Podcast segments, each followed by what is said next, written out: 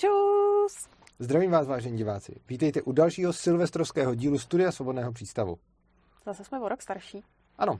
A přejeme vám krásný, šťastný, nový s velkým i malým N rok 2024. Jo, a hlavně ať je lepší než ten minulej.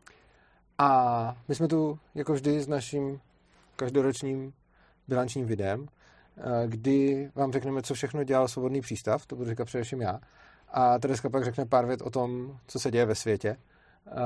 Tentokrát to bude trošku optimismu do příštího roku. Ano, tentokrát to bude jenom krátkých pár věc, protože Terezka se dnes nechce rozohňovat. Tak, no. V tom případě... Chceš něco říct? Ne, povídej. Dobře. V tom případě já začnu tím, co vlastně dělá svobodný přístav. A bude tady i jedna novinka, o který nevíte, o který už mluvíme nějakou dobu a kterou teď nakousnu a aspoň představím. Takže odhalíme jedno tajemství časem. Tak teď doufám, že to vím aspoň já. Ty o tom víš. Ok, dobře, protože teď nevím, co se chystáš říct. Ty nebudeš vědět, co budu odhalovat, ale víš, že se to děje. Jo, dobře, tak to jsem teda zvědala. Takže jako první bych rád mluvil o Studiu svobodného přístavu. To je vlastně, řekl bych, taková vlajková loď svobodného přístavu a je to asi to gro toho, co děláme, bych řekl. Aspoň mi to tak připadá, nebo to tak cítím. A bystřejší z vás si všimli, že studio je přestěhovaný. Takže jsme teď ve zcela nových prostorách. Jsem se to rád, že se to povedlo. Ale fakt jenom bystřejší, protože některý lidi mi říkali, že se to vůbec nevšimli. No to byl taky cíl, nebyl to cíl, protože teď jsou tady navíc tyhle ty akustický panely za náma, který dřív za náma nebyly, ale jinak jsem se snažil o v podstatě stejnou scénu a myslím, že se to povedlo. Je tady trošičku líp řešená akustika a měl by být i trošičku líp řešený zvuk. Máme teď nový mikrofony, takže by měl být zvuk možná ještě jasnější a čistější, ale vzhledem k tomu, že teď používám poprvé, tak by taky mohl být tam nějaký problém, jako skoro se vším, co používám poprvé. Takže snad ne.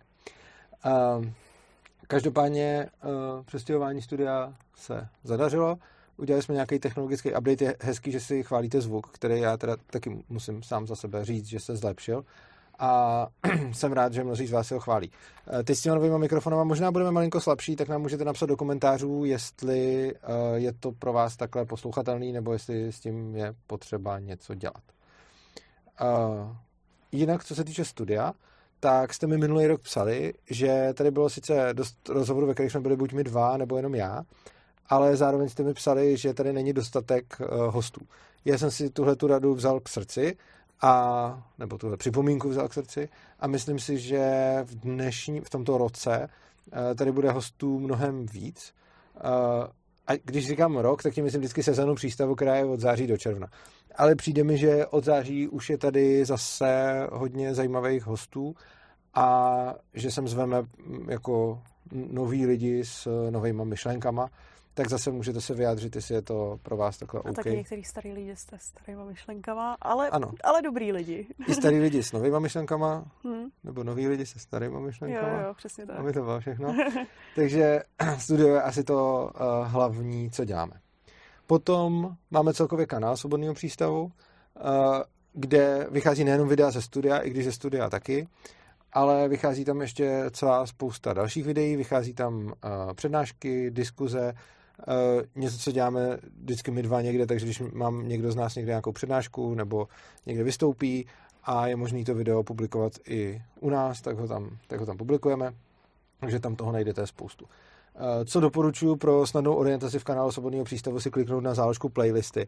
A v těch playlistech máte jako tematicky seřazený všechno, co se tam děje. Takže tam třeba playlist Studio Svobodného přístavu, playlist přednášky, playlist konference a tak dále. Takže tam prostě naleznete vlastně tak nějak všechno to, co děláme.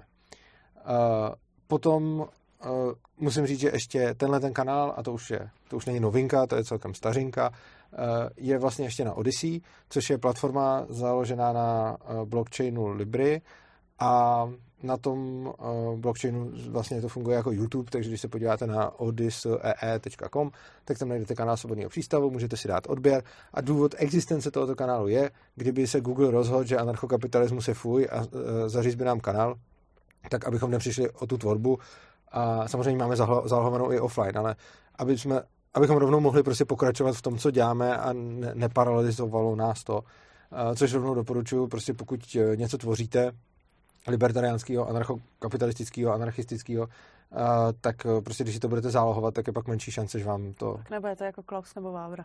Někdo smažou a nebudete muset potom se z vás stát socialisti, kteří budou lobovat přesně za to, aby stát reguloval ano, sociální sítě. Tak a potom jsme taky na podcastových platformách, jednak jsme na iTunes, Google ano, Play a Spotify, ano, kde vždycky ty podcasty nebo vlastně zvukový záznam z těch videí vychází o den později než na YouTube. Tam jsme primárně proto, abyste měli snadnější poslech, třeba pokud někam jedete autem, tak na Spotify se to pustí jednodušeji než třeba na tom YouTube. Nicméně na ten YouTube, který je pro nás primární, je to jako vázaný, že oni vlastně ty audiostopy se z toho YouTube potom nahrávají automaticky na tyhle ty podcastové platformy. Ano, takže to má určité zpoždění, nepřed to vyjde na YouTube, pak se to bude objevovat na tom, na těch podcastech. A zároveň si myslím, že se to z těch podcastových platform nějak samovolně rozšiřuje do dalších podcastových platform. Tak to nevím, takže... já zase jako tolik podcastových platform nemám, tak netuším, ale jako na tom, já mám akorát Spotify, na tom Spotify to vychází vždycky s denním zpožděním a funguje to tam dobře. Víš, co se mi fakt líbilo? Když mi psali nějaký lidi, jak dělá vždycky Spotify na konci roku takový ty, co si jak dlouho poslouchala. Jo. A dostal jsem několik e-mailů nebo zpráv na Messengeru, nebo někdo to hodil i do fora. Že máme nejposlouchanější podcastového člověka a to mě fakt jako potěšilo. My jsme před pár lety, když jsme začínali vlastně na Spotify, tak dokonce jednu dobu my jsme byli v žebříčku 100 nejposlouchanějších podcastů České republice. Ha? No, ale jakože úplně na konci, bylo to tam jenom chviličku, pak když já jsem dostala fotku, že jsme tam byli, pak když jsem to jako hledala já, tak už jsme nejspíš byli vypadlí, protože za 100 followerů nemáme. Mimochodem, budeme rádi, když dostaneme, ale primárně chceme ty sledující na tom YouTube. Ale chviličku jsme tam byli, úplně někde na tom ocásku. Každopádně, pokud nás chcete odebírat, budeme rádi, když nás budete odebírat na podcastových platformách, ale zároveň budeme rádi, když nám dáte odběr na YouTube a Odysee, zejména teda na ten YouTube, protože to je taková ta primární platforma a kdyby se s těma ostatníma něco stalo, třeba se rozbila ta synchronizace, tak o vás nechceme přijít. Takže v momentě, kdybyste nás poslouchali jenom někde, tak se to může snadno stát. Taky mi pár lidí letos psalo, že nás nanominovalo do ceny podcast roku, tak za to samozřejmě děkujem. Já dokonce občas dostávám do mailu nějaké instrukce k nějaké takovéhle soutěži. Tam si nemyslím, že někdy bychom aspirovali na to, že bychom uspěli, ale jako děkujem za takové nominace. Jo, to je hezký, i když tam nemáme šanci, protože tam je třeba Dobrovský a Šídlo, nebo přesně, tam jsou opravdové zločiny a tyhle podcasty. No nejlepší, jako nejposlouchanější, což my asi z principu ani nebudeme, my na to vlastně ani neaspirujeme. Hodně daleko. Jo. No spíš si myslím, že jako vím, co bychom mohli říkat, abychom byli poslouchanější, ale to jsou ty věci, které nechceme říkat. To je ono. A občas já teda poslouchám... Mohli bychom být radikálnější. To jsem úplně nemyslel. A když poslouchám třeba Dobrovského a Šídla, tak v tomhle to jim docela závidím, protože oni mluví tak, jako, že to většině lidí bude znít rozumně. A já jsem slyšel zatím všechny jejich díly a třeba se mi hodně... Jako i když s nima nesouhlasím, tak to tam jsou zajímavé myšlenky. Tak, to by bylo k kanálu Svobodného přístavu, který je teda na mnoha platformách a potom se vrhneme na nejstarší projekt Svobodného přístavu, který má tu vlastnost, že je starší než Svobodný přístav samotný. A to jsou stoky Svobodného přístavu.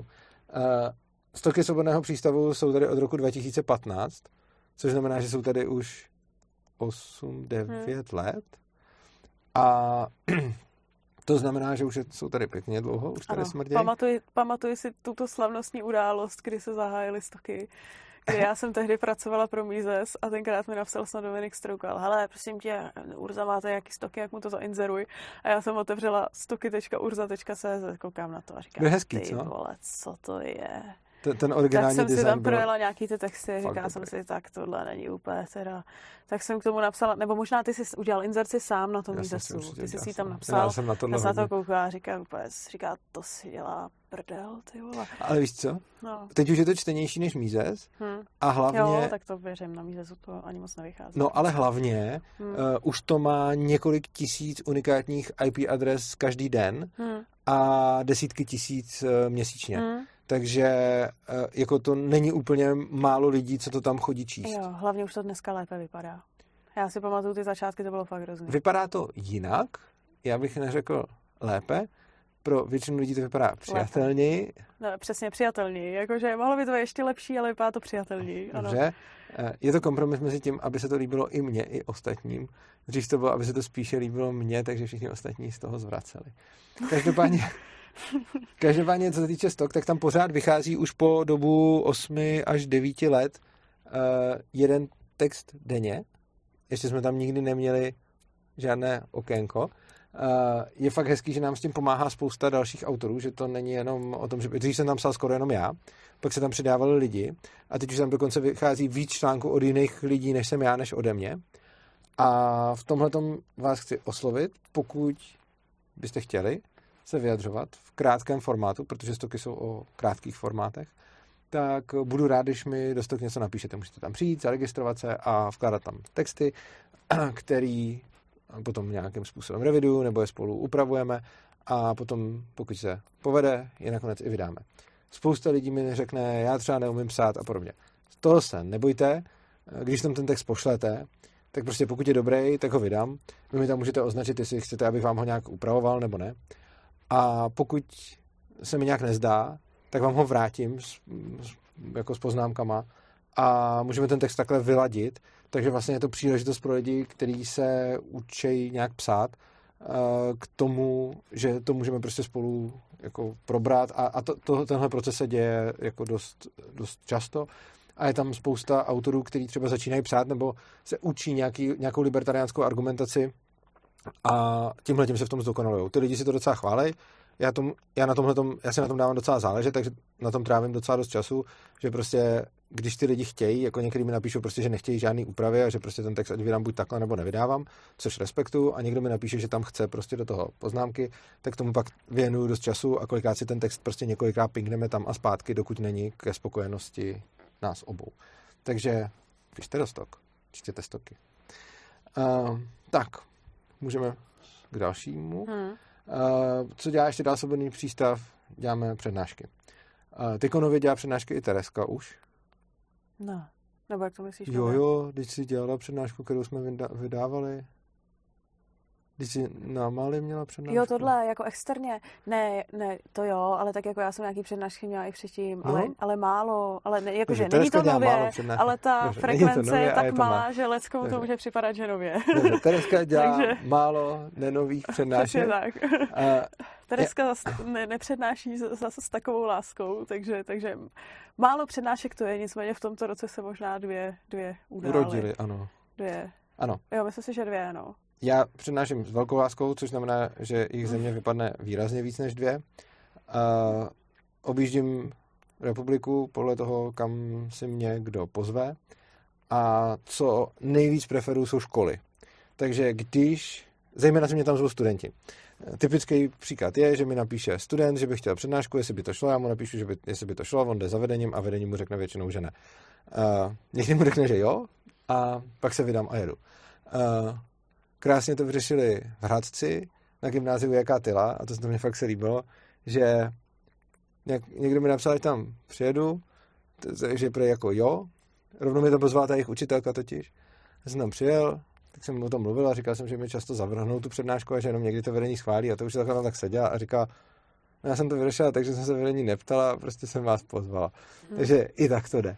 Takže pokud nás sledujete jako učitel třeba z OSV, nebo student, který ho zajímá ANCAP, tak si mě můžete pozvat, jako, a často to ty občankáři jako i chtějí, jakože jsou některé školy, kam mě třeba horko těžko nacpou studenti, často třeba nějak kamuflážně, jo, že prostě třeba jako, to se už taky stalo, to mi potom řekli, to jsem nevěděl ani, když jsem šel do toho, ale že jim to schválilo vedení, ale bylo tam jako je důležitý, aby se vedení nedostalo na Urzovy stránky, protože jinak by to zamítli, takže mě tam pod nějakou záminkou dostali a následně jim tam potom jejich jako občankáři dávali, jako uváděli mě na pravou míru takzvaně, protože se to šli poslechnout, zhrozili se a pak měli nějaké hodiny zase, které byly věnované uvádění Urzy na pravou míru.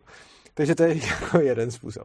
Druhý způsob je, že třeba je tam občankář, který chce třeba slyšet jiný názor nebo dokonce se mnou diskutovat. Teď nedávno jsem zrovna byl taky v Hradci, kde jsem s jedním učitelem diskutoval a kde jsme se bavili o sebeřízeném vzdělávání. On měl trošku jako jiný názor než já a vedli jsme tam diskuzi společně se studentama. Takže to je taky možnost. A někdy si mě prostě ty občankáři zvou jako, hele, tak prostě probíráme nějaký politický ideologie, my vám tady řekneme prostě o demokracii a podobně a tady vám někdo může říct třeba o ANCAPu. Což mi přijde jako fair, že to neprznějí oni, když to třeba neznají a že mají jako natolik že chtějí prostě, aby tam zaznělo i něco jiného, třeba i když tím úplně nesouhlasí. Takže pokud jste učitel, který má takovýhle smýšlení, nebo žák v nějaké škole, tak se ozvěte a nejspíš se dohodneme. Co se týče nějakého honoráře, na který se mě vždycky ptáte, tak samozřejmě pokud jste nějaký podnik, třeba kam si mě chcete pozvat, tak budu za nějaký honorář, který mi zaplatí třeba cestu rád, ale pokud jste školy, tak to dělám zadarmo. On teda neexistuje žádný oběd zdarma, neexistuje ani přednáška zdarma, takže to ve skutečnosti platíte vy, vážení diváci, kteří se teď koukáte, ale zrovna přednášky ve školách mi přijdou jako fakt důležitý, takže proto to školám nabízím zadarmo, že tam prostě dojedu a zaplatím si prostě cestu a zaplatím si všechny výlohy s tím spojený, Red Bull, ano, cestu a Red Bull si zaplatím. Red Bull mi tam občas dají, to mě už vědí.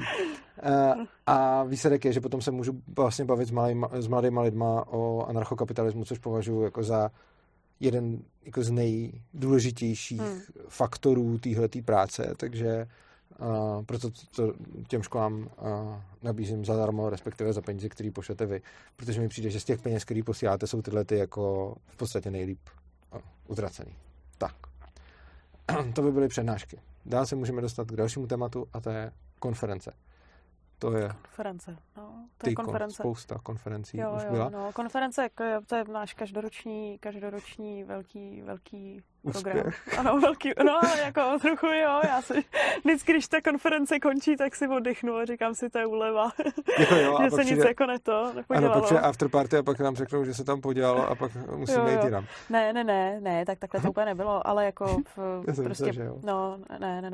ale tak loňská konference byla na drogy a zbraně. Ano, takže bylo ta konference, super. Kterou jsme... Ano, bylo to super.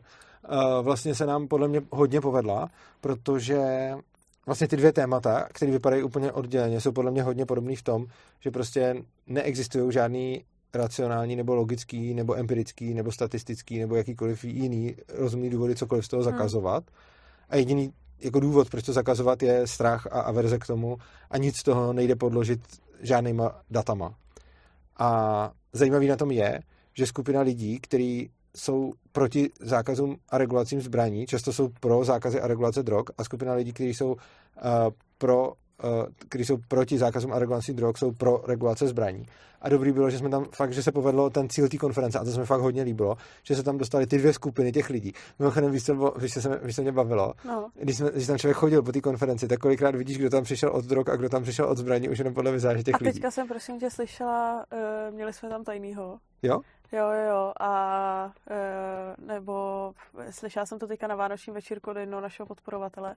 A já jsem říkala, jak ho poznal toho tajného, a on říkal, že tak trošku, já nebudu říkat, kdo to byl, takže snad můžu říct tuhle informaci, ale že mu tak trošičku vejral do telefonu, protože on si to prostě někým psal. A tam psal něco. Jo, jako, takhle, jakože on vejral tomu tajnému do telefonu, ten náš podporovatel. No, jako, ty vole, to jsou už vlasty a nějaký jakoví, a že vypadali. Počkej, když píše, ty vole, to jsou už vlasty, to je jenom kritik, to nemusí být tajný. Ne, ale jako nějak z té konverzace vyplynulo, jo, že tak jako... Aha, zajímavý. No, to číhají. Tak to máme. A tak ono se tam snadno jako vyrábí nabádání, které se naučilo. No a prej to byly tak jako běžně vypadající lidé. Tak ničím. Dobrá, tak jsme teda, to jsem nevěděl, děkuji, že se tady dozvídám. To jsem se teďka dověděla na vánoční večírku, vidíš? Vidíš, a mně třeba přišel tajnej ten, co jednou po té přednášce tam přišel shánět drogy a vypadal úplně mimozně. Ale to nám potom tady generál Friedrich... To jsme se o tom tady bavili s generálem Friedrichem a ten řekl, že to pravděpodobně tajný nebyl, protože by takhle nepostupoval, kdyby byl. Jasně, takže jsme si mysleli, že někdo je tajný a nebyl, a pak najednou někdo, kdo asi bychom nevěděli, že je tajný.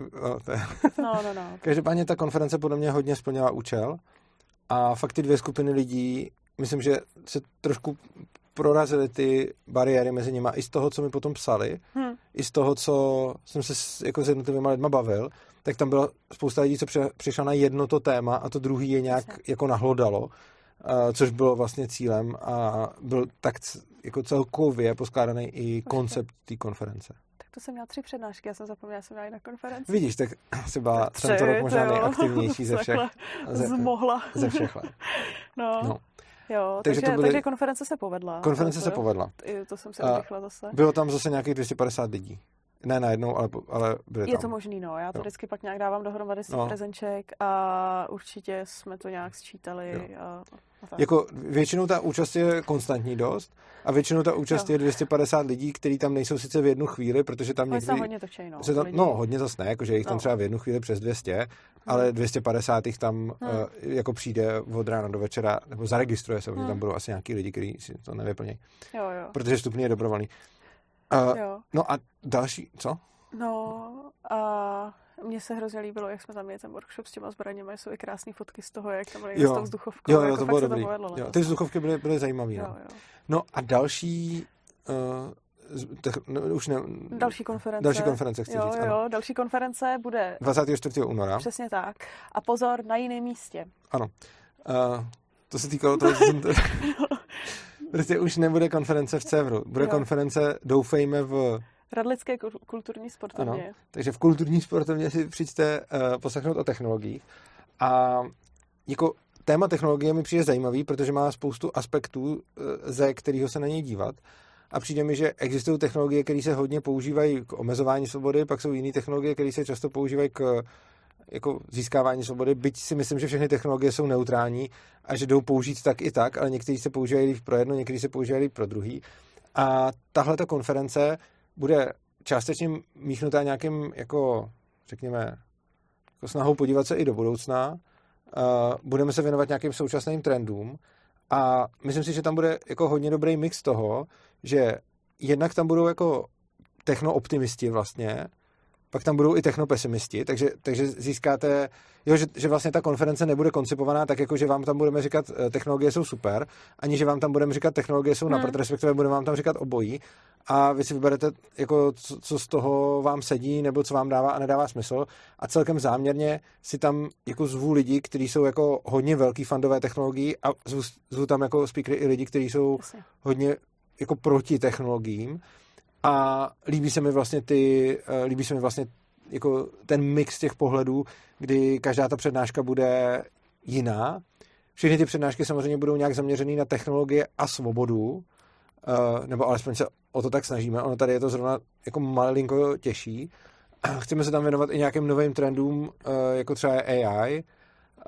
Samozřejmě tam budeme řešit Bitcoin, kryptoanarchii a budeme tam řešit i nějakou zase historii. Čili zase to bude podle mě celkem našláplý a budou tam jako zajímaví speakři.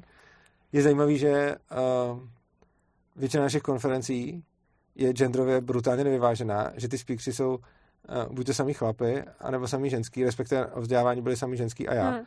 A na technologie budou zase samý chlapy. Takže se to vždycky nějak takhle namíchá podle toho tématu. A pokud jste se ještě nezaregistrovali na konferenci, tak to můžete udělat na facebookové události. Když se podíváte do událostí Svobodného přístavu, tak tam najdete konference.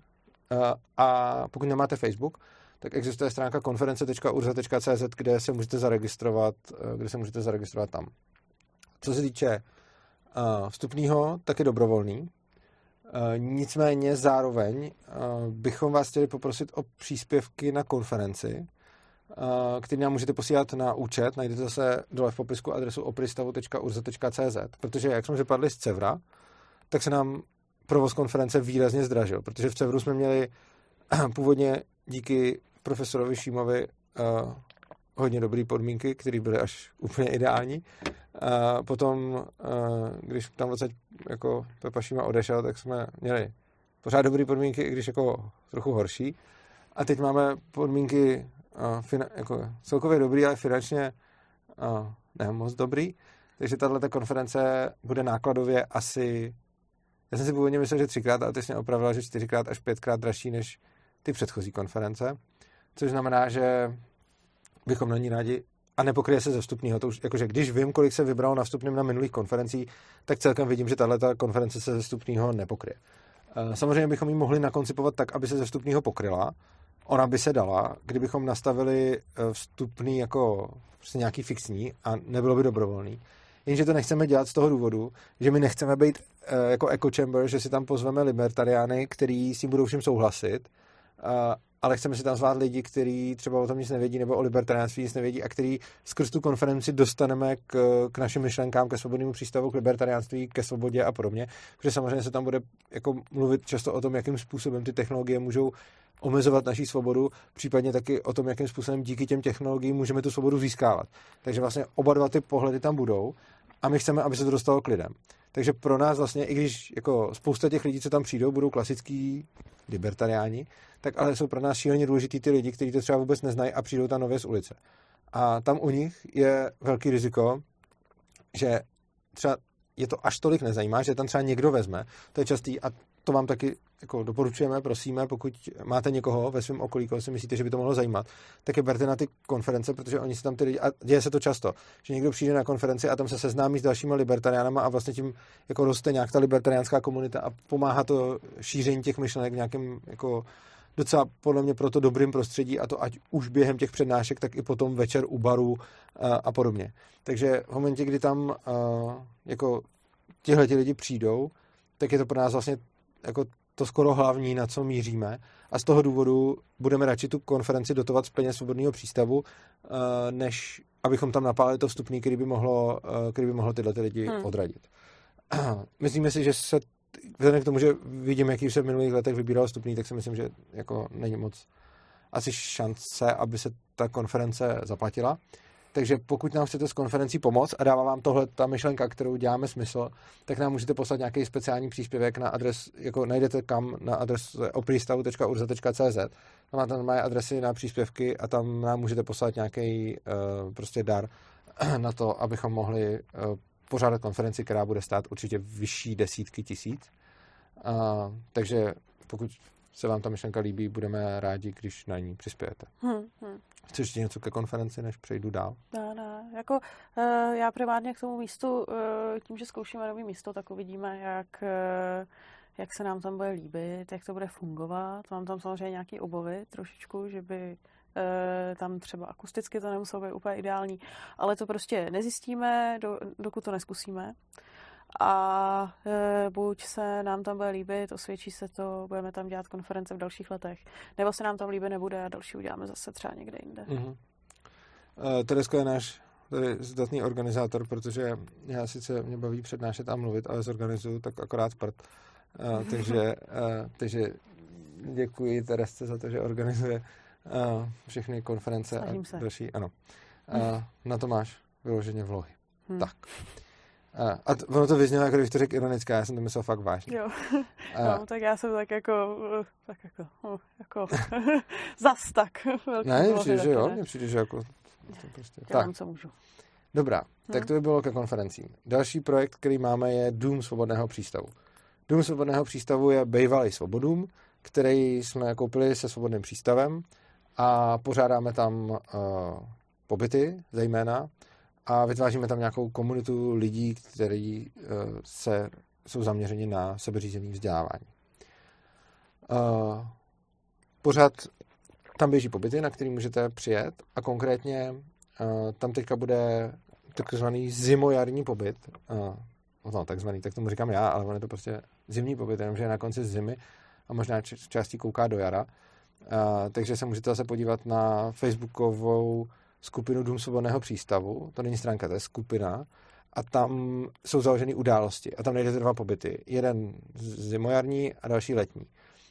Pokud by to na nás bylo moc složitý, ten Facebook, tak si můžete napsat adresu dům.urza.cz a tam najdete, tam kliknete na nějakou záložku, myslím, že vzdělávání nebo něco takového, 1 ze 3 to je, nějaká prostě něco se vzděláváním, a tam najdete registrační formuláře a data těch pobytů.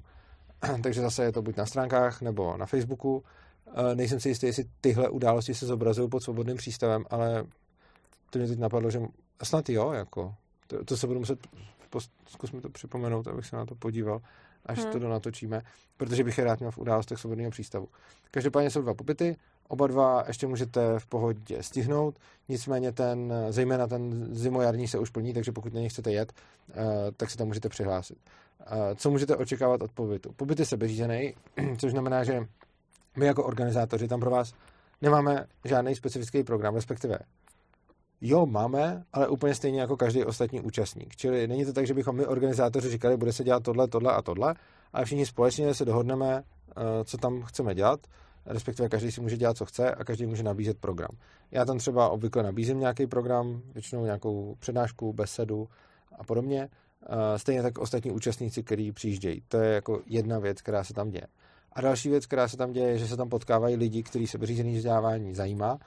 A zejména je to podle mě hodně dobrý poslední dobou, protože se tam mixuje jedna komunita lidí kolem svobodného vzdělávání a jedna komunita lidí kolem anarchokapitalismu, což mi přijde fakt dobrý, že prostě tam jako dřív do Svobodomu jezdili v podstatě jako téměř rodiče s dětma a málo kdo jako jiný. Teďka tam jezdí taky nějaký rodiče s dětma, ale pak tam jezdí nějaký prostě anarchokapitalisti a vedou tam velice zajímavé debaty mezi sebou a přijde mi, že jako to, co se mi na těch pobytech asi líbí víc ještě než ten program, i když některé programy jsou tam fakt jako hodně zajímavý, tak víc než ten program se mi tam líbí právě to, že je možnost si tam popovídat s těma lidma, takže pokud chcete někde strávit prostě týden s podobně smýšlejícíma lidma, včetně mě, i když na tom zimojarným asi nebudu na celém, na tom letním budu na celém, tak se tam můžete přihlásit. Tak. To by bylo k Domu svobodného přístavu, k tomu předpokládám nic nemáš. To je spíš svůj projekt. Ano. A teď... Ano, zcela, takhle bych řekla. No, jasně. A teď, co tady prozradím to tajemství, který jsem avizoval na začátku. Já už jsem o tom tajemství jako mluvil totiž v minulém novoročním videu a abych řekl pravdu, tak to je projekt, který se mi zrodil v hlavě někdy asi 2017 nebo 2018, což je už dost dlouho. A pořád jsem se snažil ho realizovat a nešlo mi to, protože jsem k tomu potřeboval spoustu dovedností, které nemám a taky jsem k tomu potřeboval nějakého zdatného kreslíře a kreslířů, grafiků je málo, a zejména takových, který nějak souzní s našimi myšlenkama, ale někdy v předminulém roce se mi povedlo dát dohromady nějaký první tým, který se pak následně rozpadl. A v roce 2023 se mi konečně povedlo dát dohromady tým, který pořád ještě funguje. A já už jsem doufal, že to vyleze 2023, ale ono to asi vyleze 2024 a bude to komiks. Takže budeme dělat jako Svobodný přístav komiks. A ten komiks má být jako cílený pro děti, ale zároveň by měl mít přesah jako i pro dospělí. A mělo by to být tak, že děti to můžou číst jako dobrodružný komiks a dospělí z toho můžou čerpat nějaké myšlenky, které se budou týkat anarchokapitalismu a sebeřízeného vzdělávání. Přičemž se to snažíme podat další formou. A je pravda, že jako dělat komiks je těžší, než by se zdál, ale to prostě celá jako vlastní, jako celý nějaký vlastní svět. Takže jsme jako v souvislosti s tím museli pronikat do spousty nových oborů, chodit na kurzy komiksu, schánět si na to lidi a pracovat na tom a samozřejmě prostě je vidět, že když se podívám na profesionální komiks, který nějak jako funguje, tak od toho jsme ještě hodně daleko. Máme zatím nějaký, zatím jsme to ještě nevydali, protože to pořád dolaďujeme, ono je to šílený práce, furt pořád dokola se to mění a mění. A udělat komiks tak, aby fungoval, je jako kurevsky těžký podle mě. A jsem si jistý, že to vydáme ve stavu, kdy to nebude nějaký super, ale zároveň si myslím, že se jsme schopni k tomu blížit, protože stejně jako všechno, co jsme tady dělali, začalo to vždycky tak, že jsme začínali jako kanál Svobodného přístavu s mobilem opřeným o hrneček a s tvojí oblíbenou poličkou s drakama v pozadí, kde jsme natáčeli nějaký videa. A doufám, že už leží v koši. Myslím, že ta polička leží teď ve sklepě. Ale v koši ještě není. Každopádně teď tady máme, no nebudu říkat profesionální, ale máme tady poloprofesionální studio a docela už děláme krásný zvuk a jako nějak to vypadá. A já doufám, že s tím komiksem to bude podobný Doufám, že bychom ho koncem roku 2023 mohli vydat. Nemůžu to slíbit. Už jsem si myslel, že to bude 2022. Myslel jsem, že to bude 2023 a doufám, že bychom ho mohli koncem roku 2024 vydat. Ale nechci to slibovat, protože vidím, jak moc už jsem si myslel, že ho vydáme 2020 a tak. Ale jak říkám, už máme něco v ruce, takže už trošku s tím jsem ochoten jít ven a můžu předpřislíbit komiks, který pokud se nám nerozpadne tým, by snad koncem roku 2024 měl vyjít. A pokud by se nám zase tým rozpadl nebo něco takového, tak tu myšlenku stejně nezahodím a budu na ní dál pracovat, ale pravděpodobně to zase nabere nějaký roky zpoždění, tak třeba se to ještě dožiju. Takže tolik ke komiksu. A další, a to je asi poslední věc, která se týká svobodného přístavu, ono bude ještě víc potom dalších, ale je to, že tento rok byly prezidentské volby. A spousta z vás si všimla, protože Wikipedie píše, když jsem se narodil, tak jsem si spousta z vás spojila a napsala mi, hele Urzo, ty na příští prezidentské volby budeš mít věk. A já jsem říkal, věk na ně mít budu a nejdu tam kandidovat, protože mi přijde, že shánět 50 000 podpisů je moc jako práce na to, kolik by z toho potom bylo výstupu. Jenže jsme se spojili s Timem Kouřuchovem, toho možná znáte. Je to bývalý socialista a současný libertarián, který vlastně se dostal k libertariánství i skrze naše rozhovory, možná to bylo to, co ho k tomu nějak inspirovalo. A dohodli jsme se na takový společný kandidátce a no, jak může lidi společně kandidovat na prezidenta, těžko, protože samozřejmě na prezidenta oficiálně kandiduje jenom jeden, ale my si umíme poradit.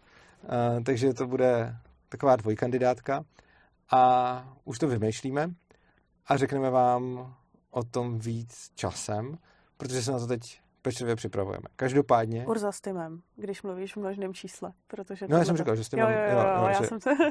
Ano, že Terezka se tohoto projektu účastnit nechce, protože... Já vlastně nevím proč, ale... Ne, uděláme někdy video o tom klidně. Jo? Uděláme video? Ne, to bylo kratučký video, to asi nejzajímavý. A tak ne. Jako klidně. Ne, tak jako tak prostě máte projekt s Timem, tak jako... Jo, ale tak jako je to pořád projekt, který patří ke svobodnému přístavu, protože to pořád jako jde tím anarchokapitalistickým směrem a ten projekt je jednoznačně jako o šíření anarchokapitalistických myšlenek. Dokonce zase bude krásně nějakým způsobem naťukávat téma práv dětí, což už máme připravený, dolaďujeme, řekneme víc, zatím říkám jenom, máme v plánu kandidátku na prezidenta. Samozřejmě se to může ještě nějak změnit, ale už na tom pracujeme. Ono to bude za dlouho, protože další prezidentské volby budou asi za 4 roky, ale už teď na tom pracujeme a chceme kandidovat a myslím si, že to bude ještě legrace. A myslím si, že máme plán na to, jak udělat docela slušný mediální zásah, ale bude to potřebovat ještě hodně práce. A vás potom časem, a je to až za pár let, takže uvidíme, ale vás potom časem budeme pravděpodobně žádat o sběr podpisů, protože jich bude potřeba 50 000, což je fakt kotel. Nicméně Tim našel nějaký způsob, jak ty podpisy sbírat a uvidíme, co bude dál. Tak. Jsem na to zvědavá. Já jsem na to... což nemyslím nějak ironicky, to vyznělo trošku tak jako to, ale nevím, myslím to vážně, jako že jsem zvědavá. Ne, já jsem na to upřímně taky zvědavý. Jo. Já jsem na to taky zvědavý, protože ty mě fakt baví a myslím si, že budeme zajímavá dvojka. No tak to vy jste. Ano, my jsme i zajímaví, každý sám o sobě. Právě, ano, no. A myslím, že dohromady to... To jo, no. Jako, pokusíme se z toho neudělat úplnej bizár. Na druhou stranu, což ne, jak řík, jako, ne, pokusíme se z toho neudělat úplný bizár. Dobře. Na druhou stranu to částečný bizár bude, protože vy oba jste trošku bizár. Ano, a přece nechci brát prezidentskou volbu vážně. Takže nebudeme to brát vážně, ale zároveň nechceme si z toho jenom dělat prdel, protože chceme předat nějakou myšlenku, ale zároveň, a mně se vlastně líbí, a je to podobné jako naše strana, když prostě používáme volby k šíření ANCAPu, tak mi přijde, že se prezidentská volba dá použít k šíření nějakých myšlenek a jde s tím udělat něco podobného jako s tou stranou, tohle to bude trošičku jiný a myslím si, že ta myšlenka zatím je stejná a že prostě do nějaký míry je to bizar, spousta lidí to bude brát jako nějakou srandu, ale něco se tím dokázat dá, takže tak. No a v souvislosti, to je teda asi zatím všechno v souvislosti ke svobodnému přístavu jako takovému. Já bych tady vložil ještě jednu takovou prosbu, která se týká financí a poslední dobou ji docela opakuju, ale je to za mě důležitý. V důsledku inflace nám brutálně stouply všechny výdaje na úplně všechno.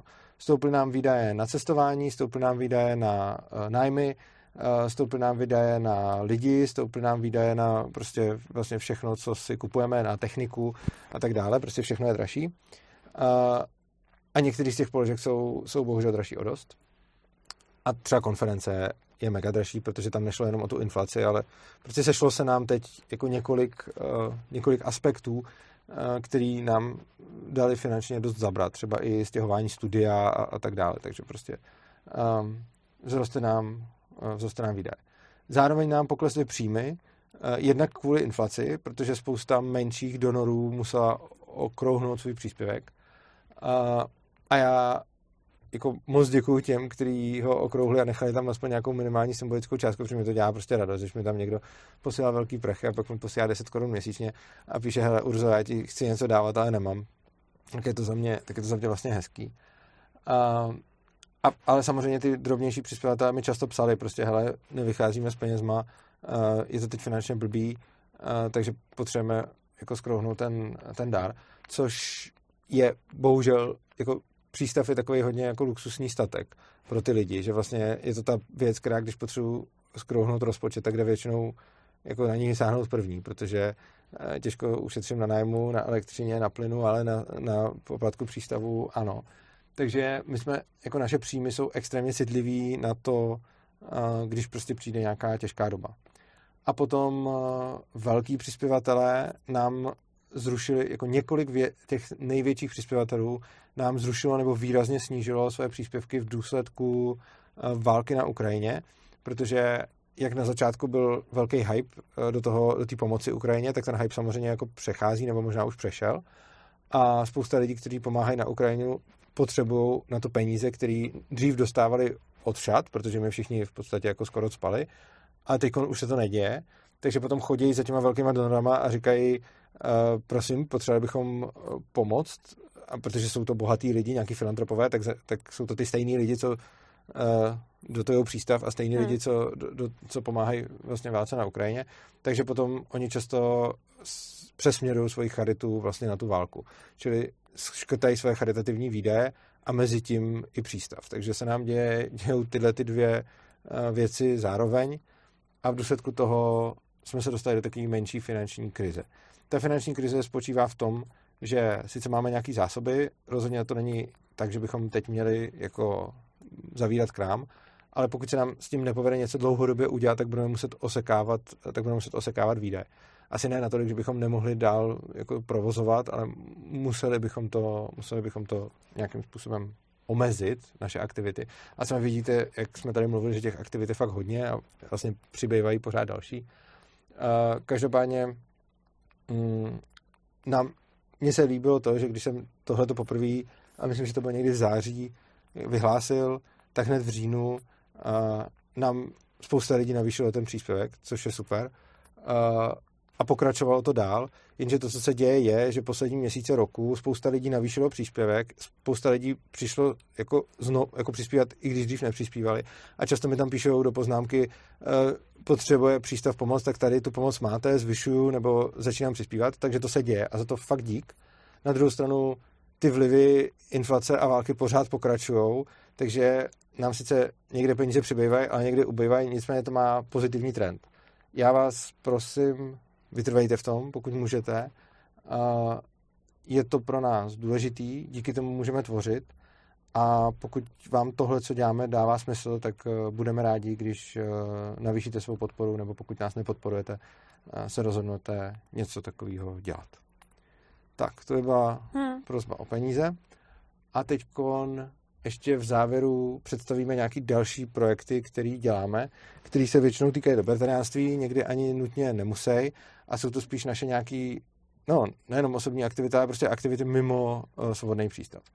První asi bych představil naši společnou aktivitu, což je Mises.cz, což je stránka Institutu Ludvíka von Misese, kam se prostě celý roky posílaly články a vydávaly se tam. A když se to pak slučovalo s Liberálním institutem, tak ten web byla škoda zavírat, takže ho dál provozujeme my dva. Provozujeme ho tím způsobem, že Terezka spravuje sociální sítě a já... A plánuju články, nebo jak přidáváš tam články a já ty články spolu vytvářím s těma autorama. Takže když chcete něco napsat, tak nám napíšete článek, já si ho přečtu, když je super, tak ho rovnou pošlu Terezce, aby ho vydala a když jsou tam nějaké věci ke korektuře, tak si to s váma, dopisuju. Zase je to zároveň i výzva. Další možnost, často se mě ptáte, jako co dělat, když jste anarchokapitalisti a chcete nějak pomoct. Můžete pomoct i takhle, můžete psát texty na Mises. Kdo chce psát krátké texty, tak pro toho jsou tady stoky, o tom už jsme mluvili. A kdo chce psát dlouhé texty, tak pro toho je tady Mises. Mises je na rozdíl od stok daleko jako akademičtější, řekněme, i když vychází tam celá spousta věcí, které vůbec akademicky nejsou, takže jako je to vlastně názorová platforma. A zase, pokud se budete cítit jako, hele, já nejsem dost dobrý na to, abych napsal článek a bojím se toho, nebo mám tam gramatické chyby a podobně, tak se nebojte, protože se stane to stejný, co ústok. Pošlete nám to, pokud je to plný gramatických chyb, tak to s váma ani nebudu řešit a prostě to opravím a vydám. A pokud je to dobrý obsahově, a pokud jsou tam nějaký stylistický, obsahový a další chyby, tak vám to pošlu zpátky, ale ne jako nevydáme, ale prostě hele, jako tady k tomu mám nějaký připomínky. A s těma pak můžete nakládat. A spousta těch lidí, kteří se rozhodlo tohleto dělat, tak je to sice hodně práce pro ně i pro mě, ale spousta z těch lidí, kteří se rozhodli tohleto dělat, za to pak byli rádi a třeba říkali, hele dík, v důsledku toho, že jsem psal, jsem se naučil třeba líp argumentovat, nebo se líp vyjadřovat, nebo mi tam poukazoval na nějaké logické chyby. Takže je to dobrý nejenom v tom, že jako předáváte ostatním nějaký myšlenky, ale vlastně, že si i ty vlastní myšlenky nějak tříbíte. Jo, určitě.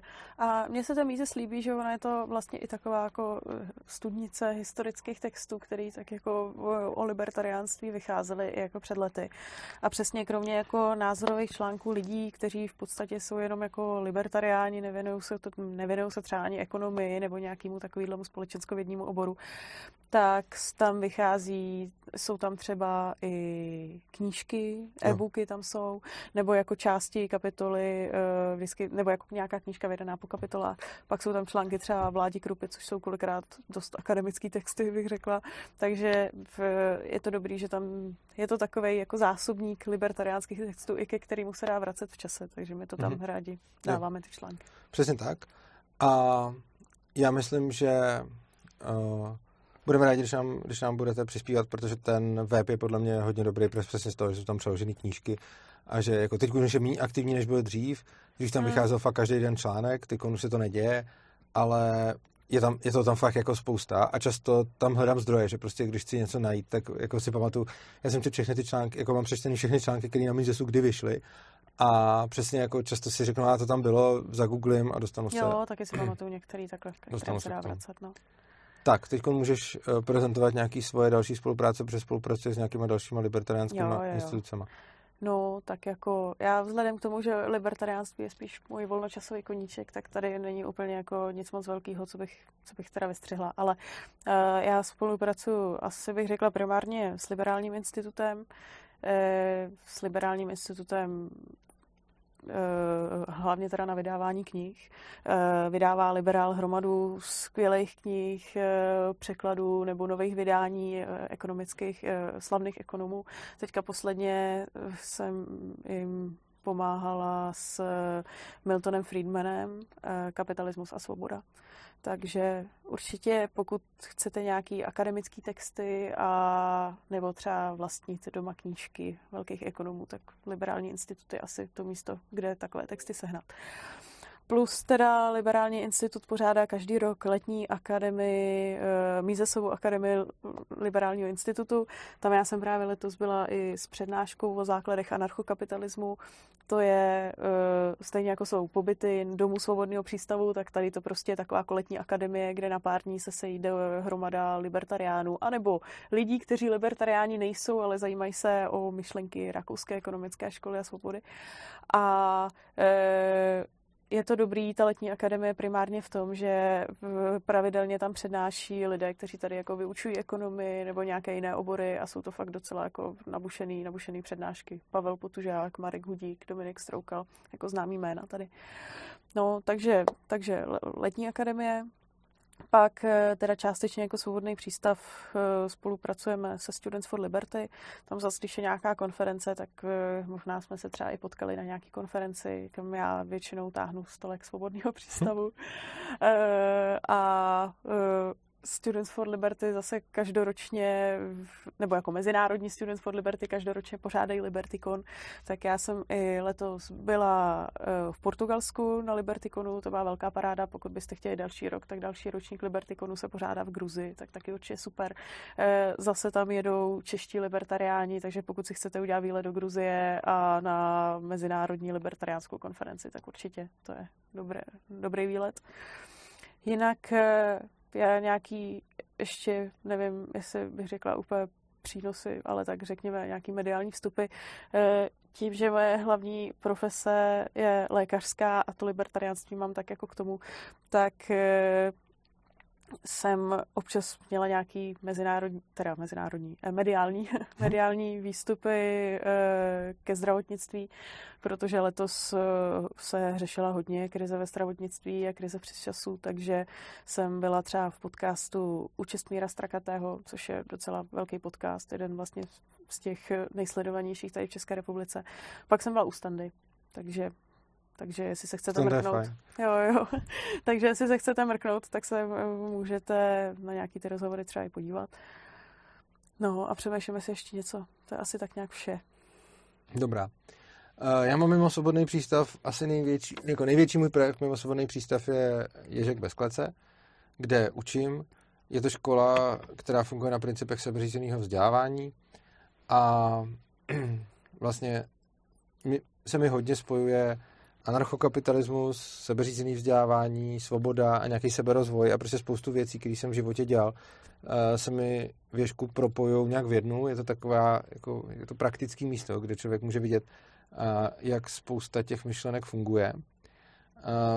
A vůbec prostě vždycky ještě dávno, než jsem takhle působil v podobné škole, tak jsem vlastně tvrdil, že asi nejdůležitější nebo nejefektivnější cesta k anarchokapitalismu je právě svobodné vzdělávání, protože ten stát vychovává děti tak, aby byli vhodní pro stát, aby byli vhodní občani, aby byli poslušní a existují jiný způsoby, jak vzdělávat děti, aby poslušní nebyli, aby vhodní pro stát nebyli a to je pro mě asi nejefektivnější cesta ke svobodné společnosti, takže jsem k ní vždycky tíhnul a poslední dobou se to právě projevuje v mým působení v Ježku bez klece, kde vlastně funguju s dětma, který vyrůstají svobodně a připadá mi neuvěřitelně přínosný sledovat děti, které fakt vyrůstají svobodně, když nad sebou nikoho nemají, kdo by jim rozkazoval a když se těm dětem fakt ponechá svoboda, tak ten výsledek je potom vlastně přesně takový, jaký by člověk potřeboval pro tu svobodnou společnost.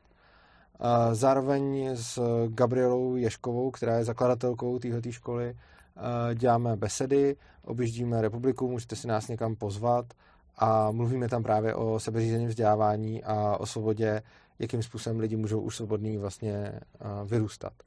A spolu s tím dělám ještě jako jeden takový svůj projekt a to je, že Ježek není jediná takováhle škola. Škol, které jsou založeny na principech sebeřízeného vzdělávání, je poslední dobou pořád víc. Ježek byla první a vznikají další a další. Teď už jsou jich v České republice desítky. A mně vlastně připadá na tom zajímavé, že často tyhle školy, nebo skoro vždycky, fungují na principu, že pravidla se tam tvoří jak žáci, tak učitelé společně. Že prostě tam není jako někdo, kdo by ty pravidla vytvořil. Není tam vlastně ten hierarchický systém jako ředitel, pod ním zástupci, pod ním učitelé, pod ním žáci. Ale prostě funguje to tam často tak, že ty děti mají stejnou stejnou možnost tvořit ty pravidla jako dospělí. Čímž tam vlastně vzniká nějaký spontánní řád. A to je něco, co taky hodně souvisí s anarchokapitalismem a vlastně s nějakým volnotržním právem, by se i dalo říct. Takže to, co dělám, je, že objíždím školy podobného typu, vždycky tam strávím s nima nějaký čas a sleduju ten jejich proces tvorby pravidel a bavím se o tom s těma lidma. A tímhletím potom začínám v praxi mnohem líp chápat spoustu věcí, o kterých jsem četl v teorii. Když jsem četl v teorii o vzniku spontánního řádu, tak je jedna věc o tom číst a nějak teoretizovat a druhá věc je potom poznat to na vlastní oči a vidět, jak to funguje v praxi. A sleduju, jakým způsobem se i drobný rozdíly, drobný nuance v tom, jak lidi přistupují k tvorbě těch pravidel, můžou projevit na tom výsledku. A něco takového se určitě projevuje potom v mojí práci pro Svobodný přístav, ale určitě z toho chci udělat nějaký samostatný výstup, asi ve formě textu, asi ve formě videa a máte se na co těšit. Já myslím, že 2024, asi koncem roku by ten výstup už mohl být, protože už jsem těch škol objel docela hodně. Ti, kdo sledují kanál Svobodného přístavu, tak můžete vidět videa, protože často v těch školách, když tam s tímhletím jedu, tak po mně sami chtějí, abych jim udělal besedu, já ji nahraju a dám ji online, takže to tak bývá. A další projekt, který mám, který se asi libertariánství moc netýká, nebo jako netýká, jako přímo libertariánství ne, ale jak jsem před chvílí říkal, ten Ježek bez klece mi hodně ukázal, jak souvisí svoboda, anarchokapitalismus, ale vlastně i nějaký seberozvoj. A mám ještě jeden seberozvojový projekt, jmenuje se Zrzka a Matfyzák a je to YouTubeový kanál, kde vlastně spolu se Zrskou děláme videa o seberozvoji. No, videa, oni mají většinou jenom statický obrázek a text, takže je to v podstatě podcast. A ten, když si najdete, jmenuje se Zrzka a Matfyzák, tak si tam můžete poslechnout spoustu věcí, které mě překvapuje, jak často se potom k nějakým myšlenkám svobody člověk dostane. Tak, tohle to by bylo asi všechno za naše projekty. A teď se můžeme dostat k tvojí části, kdy... a minulý rok si třeba, myslím, dlouho zhodnocoval svět, že si třeba klidně... Fakt, jo. Já myslím, že minulý rok si klidně jako půlku toho času zhodnocovala svět. Jo, no tak myslím, to jsem musela hrozně rozohnit. No, tak to já nevím. Tak tenhle rok už jsem asi v nějaký depresi, protože mě se vlastně o to vůbec nechce mluvit. Já jsem se teďka zamýšlela... inflace, válka. No, já jsem se právě zamýšlela nad tím, když... že jsem si možná mohla pustit ty minulý videa a poslechnout si, jestli jako nejsem v lehký depresi každý rok při tom hodnocení. Ale je pravda, že já nevím, jaký jako pocit máte z tohoto roku, co se týče nějaké jako společnosti nebo toho, kam jako směřujeme se svobodou, ale já si myslím, že směřujeme, tam. A je jako pravda, krátkodobě ano, ale myslím, že dlouhodobě ne. Hele, já nevím, jako je teda pravda, že já jsem v tomhletom společenský pesimista a já vždycky mám jako obavy z totality, z nesvobody a z takovýchhlech věcí a vždycky, když jako něco vidím, tak v podstatě mám jako, ne, jakože já necítím strach, já necítím tu emoci, ale mám prostě jako obavy a ten rok prostě zase. A já myslím, že k tomu bylo jako hodně důvodů, jo, ale trošku by já si nepamatuju, co jsem říkala v těch minulých videích, ale jako nechci být úplně jako pesimista zase jako každý rok. Nicméně ten rok se mi zdá, že to je nějaký horší. Já nevím, ono to asi bylo hrozný vždycky, ale prostě je to nějaký horší. Tak minulý rok si určitě komentoval válku na Ukrajině, takže to asi taky bylo hrozný. No, to je pravda, no. A je fakt, že minulý rok jsme se možná báli Putina do nějaký míry, ale taky je pravda, že ono ke konci toho roku už to možná nebylo tak jako už tak jako dramatický, jako třeba na tom jaře. Ale... A podle mě to furt je nějaký dramatický docela. Ne, jo, to jo, ale už jako třeba jsme se na konci toho roku jsme se možná neobávali, že prostě skončíme tady součástí budoucího sovětského sajuzu, jo. Tak jsem se asi neobával úplně takhle nikdy. Jo, tak to nebo jako chvíli jo, ale... No ne, jakože... Nebo jako měla jsem prostě obavu, že to přijde až k nám, třeba nějaká ta fronta. Jo, takhle, to jsem jako takhle. Dalo to zase v jakém časovém horizontu. Rozhodně jsem si nemyslela, že by teďka tady byla fronta. Ale nějaký výhled do dalekého budoucna, jo. Tam bych to nevylučoval ani teď. No, nicméně tento rok, zejména bych řekla, že největším problémem je trošku horšící se ekonomická situace obyvatel. Určitě to souvisí s inflací, nebo jako rozhodně to souvisí s inflací, která snížila bych řekla, většině z nás nějaký životní standard. A já to teda jako vnímám, samozřejmě jsem jako v nějaký bublině, ono jako asi na tom Twitteru jsme taky jako v evropské bublině všichni, ale vnímám to, že mezi lidma mnohem větší nevraživost, co se týká majetku, mnohem víc mají ty lidi natažený ruce ke státu a bohužel ten stát... A odtažený ruce od přístavu. No.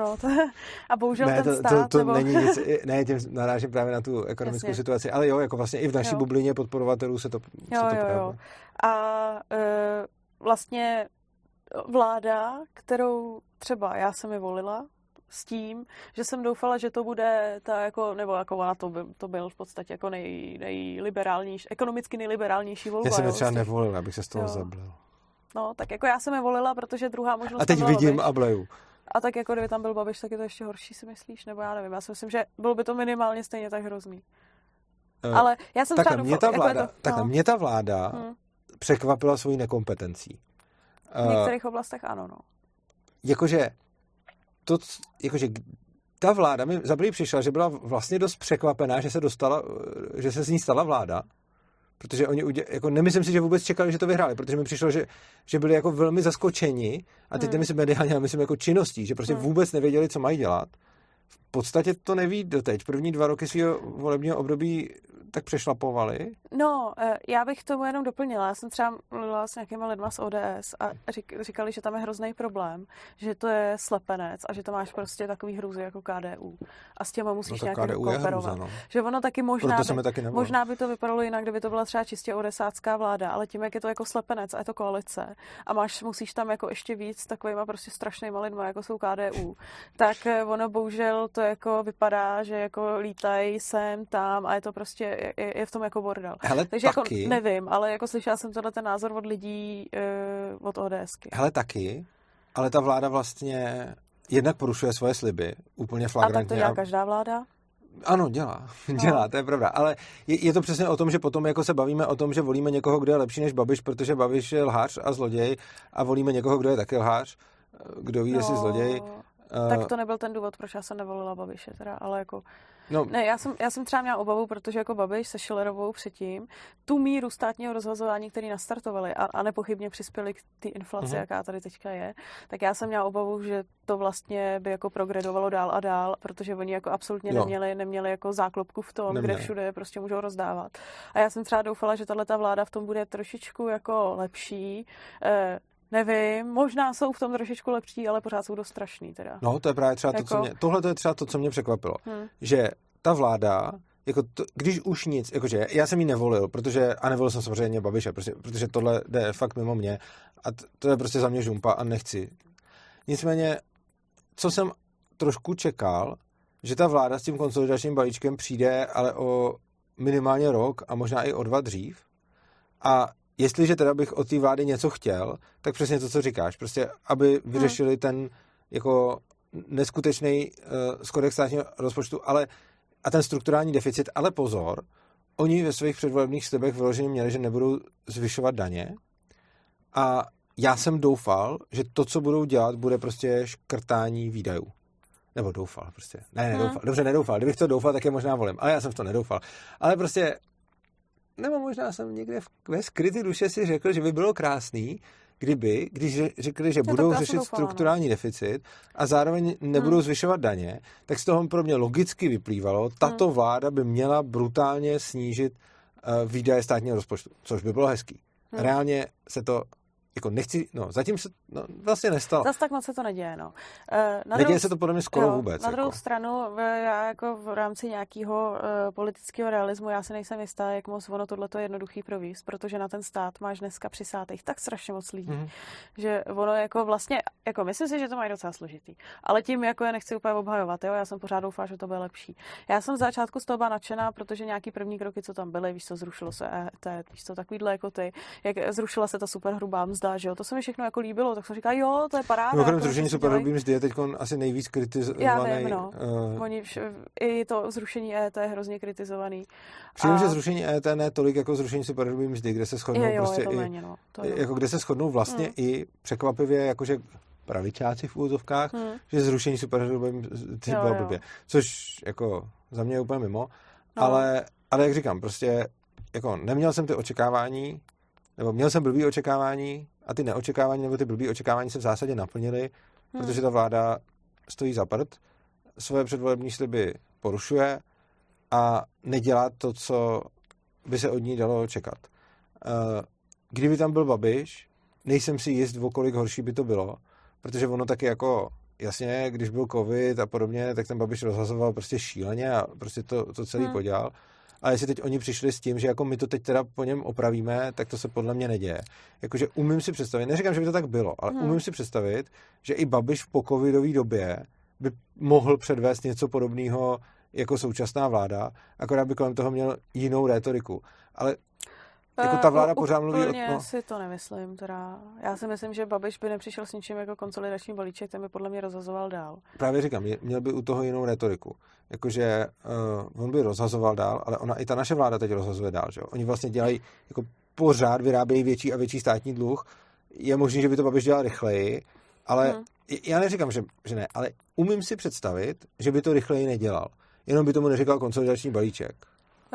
No, plus teda já se ještě u Babiše bojím tomu bezpečnostnímu tomu, protože jako Babiše tak víte pravomoci tajných služeb a takovýhle různý věci, které by měl taky jako tendence, to se vůbec nebylo. Já jsem ten poslední, kdo by obhajoval Babiše, jenom prostě jako to, co sem přišlo místo Babiše, je podle mě jako katastrofa. Jo, plus ještě bych tomu jako řekla to, že já nevím, možná mě na začátku nějaký myšlenky, pak se rozjela inflace jako prase a samozřejmě ono jako v době, kdy lidi reálně chudnou, protože ta inflace okrádá o úspory a v tu chvíli jako nějaký absolutní příjmy, který oni dostávají, tak vlastně ta hodnota se jim snižuje, ta hodnota vlastně absolutně se snižuje, tak v tu chvíli ještě přicházet s nějakýma škrtama, jako je to vlastně nejhorší doba na škrty, což zase jako je nechci hájit. Myslím si, že částečně možná kvůli tomu se potom rozjela taková rozdávaná, ale mně jako dneska přijde, že dneska už jako ať by udělali jakoukoliv rozdávanou, tak stejně budou nenáviděnější vládu, nenáviděnou vládu. Protože jako přijde mi, že nevraživost vůči téhleté vládě je docela velká. Myslím si, že lidi nadávají, jsou steklí. Mnohem víc než v předchozích letech vnímám natažený ruce, protože všichni lidi chtějí kompenzovat všechno. Za covidu bylo ještě víc natažených rukou, podle mě. Jo, tak jako nevím. Mě třeba jako ne, že by k tomu nebyl důvod, ale podle mě jich bylo. Jakože když se podívám na covid, tak podle mě natažených rukou bylo výrazně víc než teď. Akorát, že jsme to tak nebrali, protože je pravda, že když jim vláda zvírala těch podniky, tak ty lidi pak logicky šli a řekli vládu a tak nám kompenzují příjmy. Ale jako myslím, že tolik natažených rukou jako za covidu nebylo snad nikdy a ještě dlouho doufám nebude. No a já mám jako trochu obavu, někdo to hezky pojmenoval v tomhletom roce na Twitteru, že tady máme dobu nárokovou. Tak mě se to vlastně, to máme, což tak, no, tak mě vlastně ta doba nároková děsí. Za prvý, protože mám, až jako letos jsem si na tom uvědomila, že mám jako reálnou obavu, že něco jako třídní boj, co popisoval Marx, je reálná věc. Mě to tak jako, se mi to začíná čím dál víc dát. Protože jako občas co čtu, jako co ty lidi jsou schopni, jak jako nenávist oni jako chovají k lidem, který kolikrát jsou bohatší. Jako, já vím, že to je pořád jako internet, jo, ale je to děsivý pro mě. No a pak věc druhá, která mě v tomto roce vyděsila, byla samozřejmě válka v Izraeli, která začala v říjnu. Nebo jako válka, dobře, tak jako vyděsilo mě tam nějaký ty útoky těch Palestinců, takovýhle věci, ale mě začalo to, jo, ale pořád je to jako pro mě daleko, protože je to hodně velká dálka tam. Ale mě začalo děsit zejména potom jako ta vlna, co se začala ozývat po celém světě, ty projevy antisemitismu a obecně jako bych řekla nenávisti skupin osob k druhým skupinám osob, kolikrát jako absolutně neskrývaný, což já jsem asi nějak tak jako žila v nějaký představě, že určitý věci jsme třeba překonali, ale zřejmě úplně nepřekonali a trošku si myslím, že pořád ještě jako to bude, mám obavu, aby to nebylo ještě horší. Já bych možná nabídl optimistický pohled. Tohle to, co říkáš, ty říká celá spousta politických komentátorů, včetně právě třeba Dobrovského, Šídla a podobně. Jakože mysleli jsme si, že antisemitismus jsme překonali a hle, kolik je tady antisemitů. Já bych to takhle úplně neviděl. jakože souhlasím s tím, že jsou tady ty antisemitské projevy, ale tolik mě nepřekvapujou, protože je nějaká velká událost, na kterou se zaměřila jako obrovská mediální pozornost. A ať by tam bylo jakýkoliv dvě skupiny, tak by se podle mě stalo prakticky to samý. A pokud by byla jedna skupina, a zejména v českých médiích, jako zjevně favorizována, tak se tady vytvoří lidi, kteří budou automaticky fandit té druhé skupině, ale to bych neřekl, že byli jako nějaký latentní antisemiti, kteří se tady celou dobu skrývali a teď konečně vycítili svoji příležitost. Ale myslím si, že kdyby prostě vypukla tady teď válka severní proti Jižní Koreji, tak se tady 100% objeví lidi, který tak jo. Přijde mediální masáž, Jižní Korea je dobrá, Severní Korea je špatná. A teď jako vůbec, jakože můj názor samozřejmě na Severní Koreu je celkem jasný, takže jako nejta. Ale objeví se tady, jakmile na ČT se začne vysílat prostě Jižní Korea je jako správná, Severní Korea je špatná, tak tady bude, tak se tady zase objeví ostrůvek lidí, kteří jako budou fandit Severní Koreji. A když budou prostě teď tady někde válčit prostě Eskimáci proti Indiánům, jo. A česká televize bude říkat, Indiáni jsou dobrý, Eskimáci jsou špatný, tak tady vyplyne prostě spousta ostrůvků fanoušků Eskimáků. Já bych v tomhletom s tebou i docela souhlasila, já bych ještě možná rozdělila tyhle ty dva problémy, jakože na situaci v České republice, kde která já si myslím, je výrazně jiná než situace v zahraničí. To je pravda. Protože já ten antisemitismus, co jsem řekla, pořád situuju primárně do zahraničí, protože já si myslím, že u nás ten antisemitismus není nějak zásadní. Já si myslím, že u nás ten problém souvisí s tím prvním tématem, co jsem řekla, a to s ekonomickýma rozdílama, protože já si myslím, že tady lidé, kteří nějakým jako zásadnějším projevem jdou proti Izraeli, si myslím, že ten důvod není, že Izrael jsou Židi, ale to, že prostě na jedné straně je chudý, smutný palestinský lid, který prostě má chajdu a gazu a nemají tam pořádně vodu a nic. A na druhé straně je přesně, no, a na druhé straně je ten hajzl Žid, který tady má prostě jako všechno, Nobelovu cenu a Iron Dome. A myslím, a nemůže si, že tohle to být i v zahraničí? Hele, jakože, protože mně přijde, že proč asi myslím, levičáci a socialisti fandějí tak často Hamásu, protože... Ano, já si myslím, že určitě ten efekt bude i v zahraničí. Nicméně pak si myslím, že v zahraničí je tam ještě ten národní efekt a to si myslím, že spíš bych asi čekala, že se vyjevuje v těch situacích, kdy někdo opravdu na ty Židy jde osobně zaútočit nebo jim maluje prostě Davidovy hvězdy na dveře tam, kde bydlej. Jako a potom bych teda ještě jako se jako dal otázku, jestli je to antisemitismus, který v těch lidech celou dobu dřímal, neprojevoval se a teď vyplaval, anebo jestli se tam vlastně objevil s tím konfliktem. Protože jakože často vidíme, že prostě když se něco dostane do médií, tak to potom vyvolává ty nenávistné reakce, ať už je to cokoliv.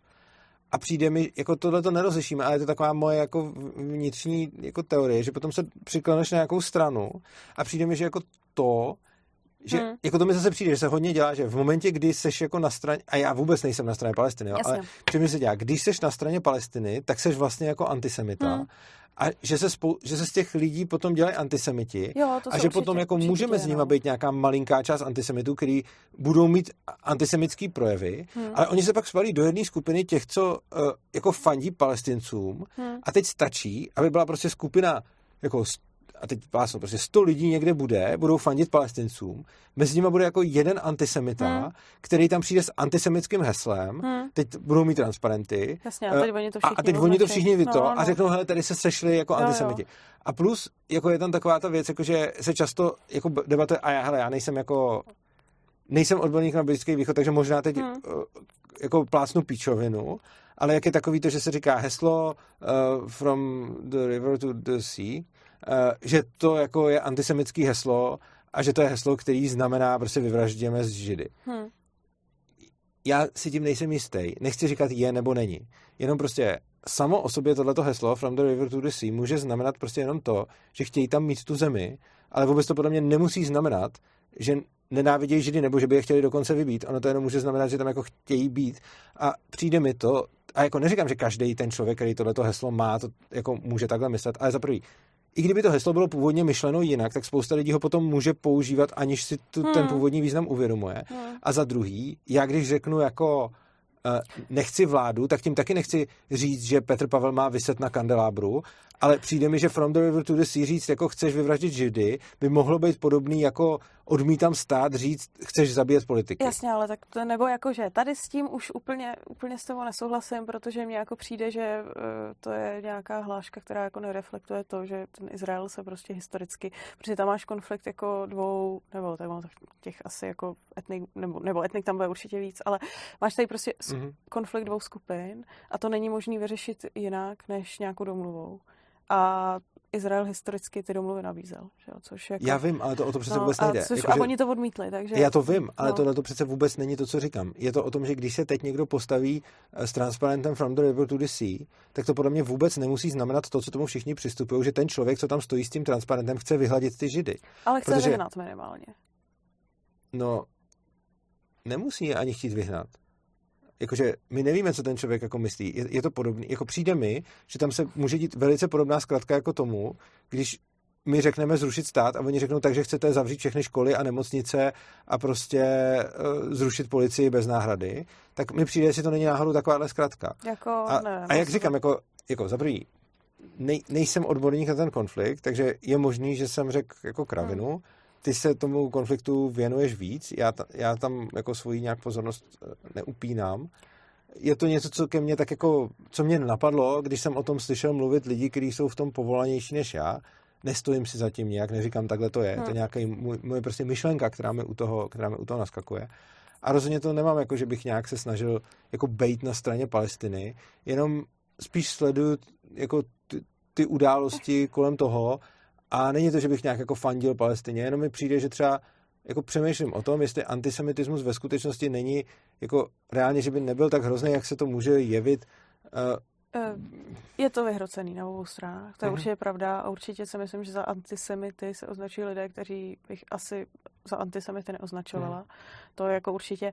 A mně to třeba právě přijde, že tady v České republice jako asi tady nějaký reální antisemiti budou, ale přesně si myslím, že většina těch lidí, co jsou teďka na straně Palestině, aspoň tak to teda na mě působí, tak to jsou prostě lidi, kteří zároveň budou mít, který prostě nemají rádi bohatý, úspěšní lidi.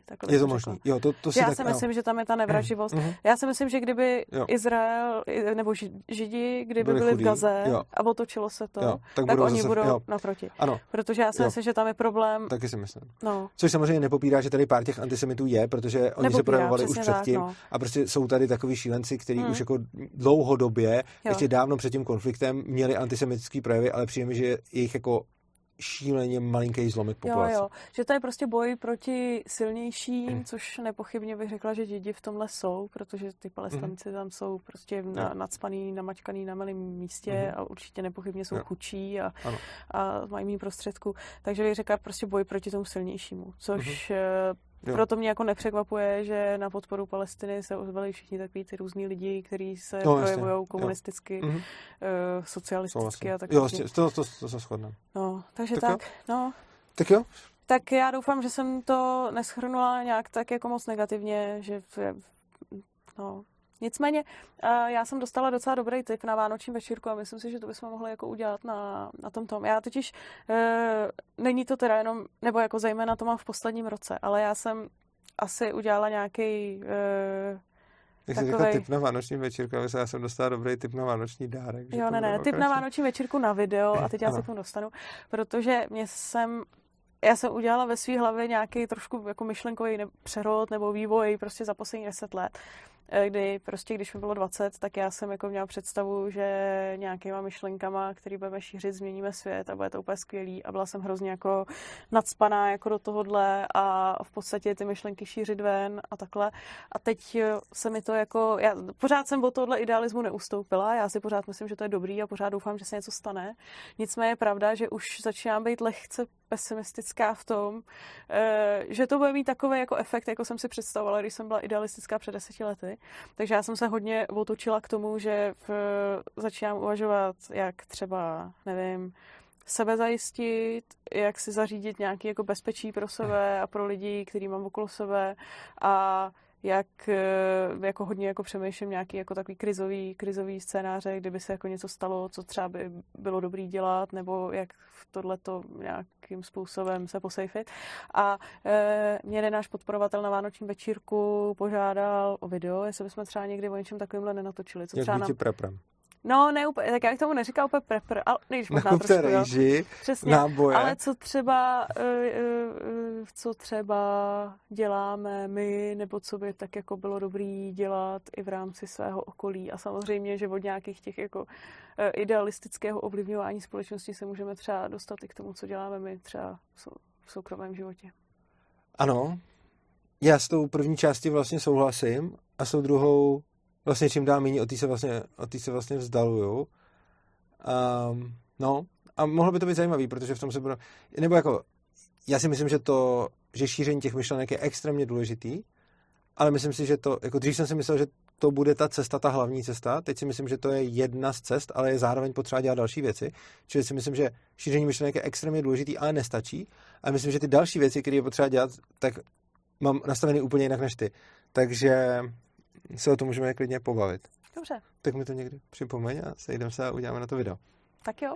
A nebo na to můžeme udělat někdy livestream, když už to tady takhle říkáme, aniž bychom vypli nahrávání a říkali si to potom. Můžeme, dobře. Tak jo.